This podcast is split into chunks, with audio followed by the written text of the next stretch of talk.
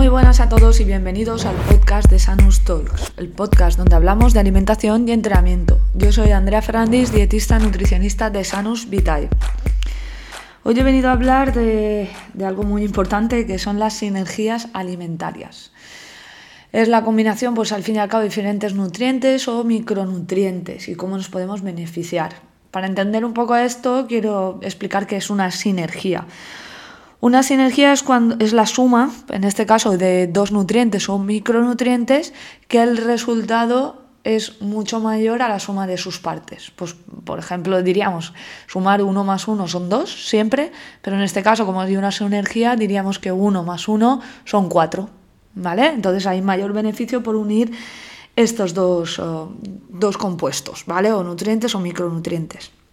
Bien, otra explicación que quiero haceros antes de, seguir con esto es la diferencia entre nutriente y micronutriente, ¿vale? Los nutrientes son eh, compuestos que aportan eh, calorías. En este caso son las proteínas, grasas, eh, hidratos de carbono y el alcohol también lo consideramos en este caso nutriente por contener por contener kilocalorías.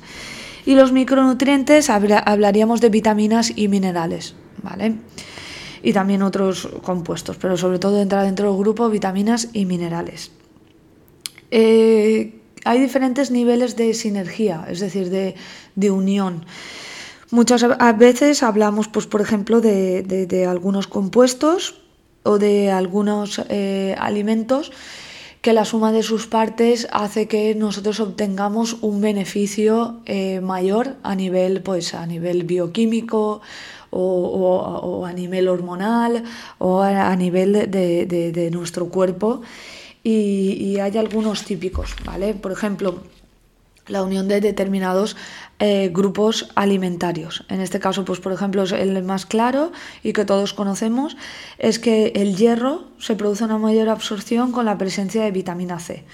Sobre todo en personas vegetarianas o personas que no suelen consumir eh, hierro hemo, que hierro hemo es el presente en proteína de origen animal, sobre todo en carne roja y el hierro no hemo, que es el hierro presente en eh, vegetales. ¿vale?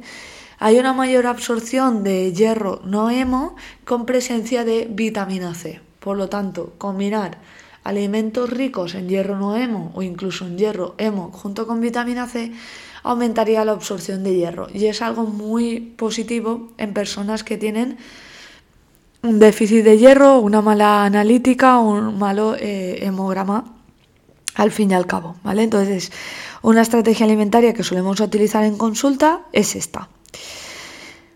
Eh, un mayor beneficio, por ejemplo, de compuestos antioxidantes sería la combinación de legumbres y fruta.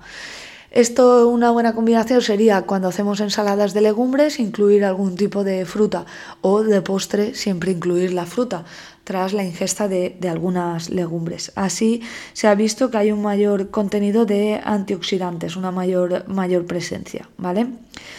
Otro de los beneficios de la unión de algunos alimentos sería, por ejemplo, el que cuando cocinamos la carne, incluir algunas especias. ¿Por qué?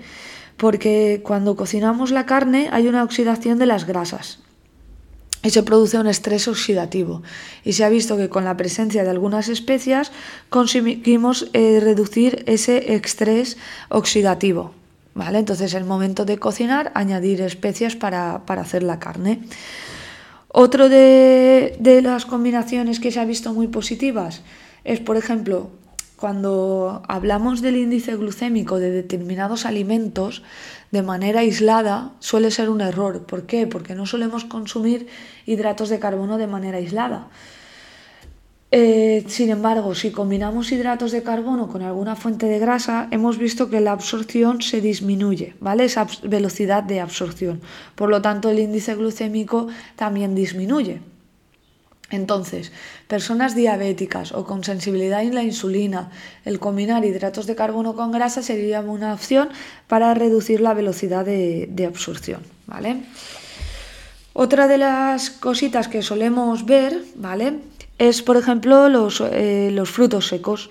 Los frutos secos tienen una, una buena eh, presencia de grasa y de antioxidantes. Por eso en su conjunto eh, lo consideramos un alimento muy positivo y un alimento fácil de utilizar y que deberíamos de incluir en nuestra, en nuestra dieta. ¿vale? Hay algunos nutrientes que debemos de tener en cuenta, como por ejemplo cuando consumimos café, eh, uno de sus beneficios no es solamente por la cafeína, sino por sus compuestos antioxidantes. Estos compuestos antioxidantes eh, se disminuyen en gran medida en las cápsulas de café. Por eso es importante el consumir el café no de cápsulas, sino café recientemente molido, etc. De esto ya he hablado en otros capítulos, hay un capítulo entero sobre, sobre la cafeína. ¿vale? Después, eh, muchas veces eh, decimos, pues, por ejemplo, que, es importante que contengan los alimentos vitaminas, minerales, etc. Sin embargo, eh, por ejemplo, los cereales. Cuando cogemos un cartón de cereales, aunque sean cereales no saludables con un alto contenido en azúcar, vemos que están enriquecidos, enriquecidos con una gran cantidad de vitaminas y de minerales. ¿Esto los convierte en una buena opción? Por supuesto que no, ¿vale? ¿Qué lo convierte en una buena opción a un alimento? Pues el alimento en su conjunto.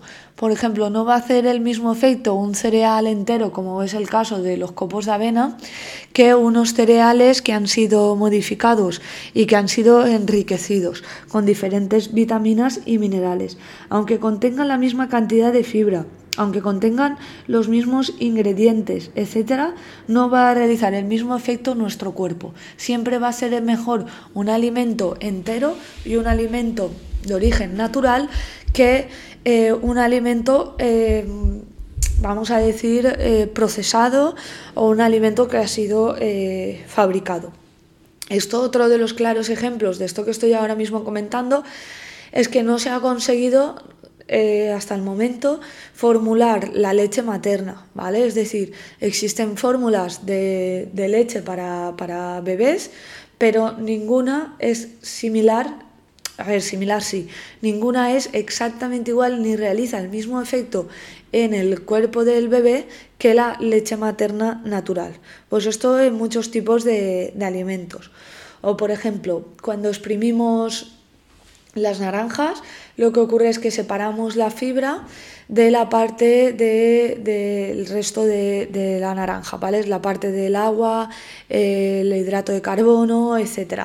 Al realizar esta separación, el efecto que realiza nuestro cuerpo es totalmente diferente. Por tanto, siempre va a ser recomendable consumir la fruta entera que exprimida. Bien, con esto quiero decir que alimentos enriquecidos nunca van a ser mejor que los alimentos eh, normales, ¿vale? Y aquí, dicho esto, pues por ejemplo, suplementarse con omega 3. Suplementarse con omega 3 nunca va a ser mejor que el tomar un salmón a la plancha, ¿vale? Siempre va a realizar mejor efecto en nuestro cuerpo un filete de salmón que el consumir el omega 3 de manera aislada. Otra cosa es que se haya visto en las analíticas que tengas un déficit de algún compuesto, pues por ejemplo de vitamina D, tengas que suplementarte, ¿vale? Pero siempre la exposición solar va a ser mejor que el suplementarte con vitamina D. Y así en muchísimos casos. Con esto quiero decir que siempre va a ser mejor opción un alimento natural que un alimento enriquecido, un suplemento, etc. Bien. Última fase, ¿vale? Porque aquí acabo de nombrar tres fases, combinaciones de alimentos, combinaciones de nutrientes o micronutrientes y ahora voy a hablar de la dieta en conjunto. Bien, no podemos achacar un problema o o una dificultad a un solo gesto alimentario, ¿vale? Pues por ejemplo, si todos los días te tomas un croissant y aumento, aumenta tu porcentaje de grasa, no podemos decir que es debido a este croissant, sino que es debido a la dieta en conjunto. Por lo tanto, si te aparece una hipercolesterolemia, tampoco lo podemos achacar a una sola acción, sino que es a la dieta en conjunto. Pero pequeñas acciones va a hacer que, eh, o sea, pequeñas modificaciones de tu alimentación sí que va a hacer que mejores eh, diferentes parámetros. En este caso, pues si tienes el colesterol alto o el hierro bajo, etc. Pero, por ejemplo, que combines hierro y vitamina C en tus ingestas, mm, pero comes muy mal el resto del día, no va a hacer que, que mejore tu composición corporal. Entonces es muy importante evaluar la dieta en conjunto y hacer pequeñas modificaciones que lleves a cabo a largo plazo.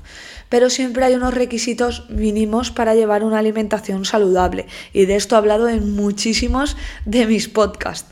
Entre ellos es consumir al menos tres piezas de fruta al día, que haya verdura en comida y cena, al menos dos raciones de legumbres a la semana, que la fuente de grasa principal sea el, aceite de oliva o los frutos secos, que el resto de ingesta proteica, es decir, huevos, eh, eh, lácteos, carne, pescado, etcétera, hagamos la distribución en función de nuestras necesidades y también en, función de nuestros gustos alimentarios. Es decir, puede ser una persona vegana, no consumir carne, pescado, huevos, lácteos y ser saludable y, tener la ingesta necesaria de proteína. Otra cosa que es que tengas que suplementarte con vitamina B12.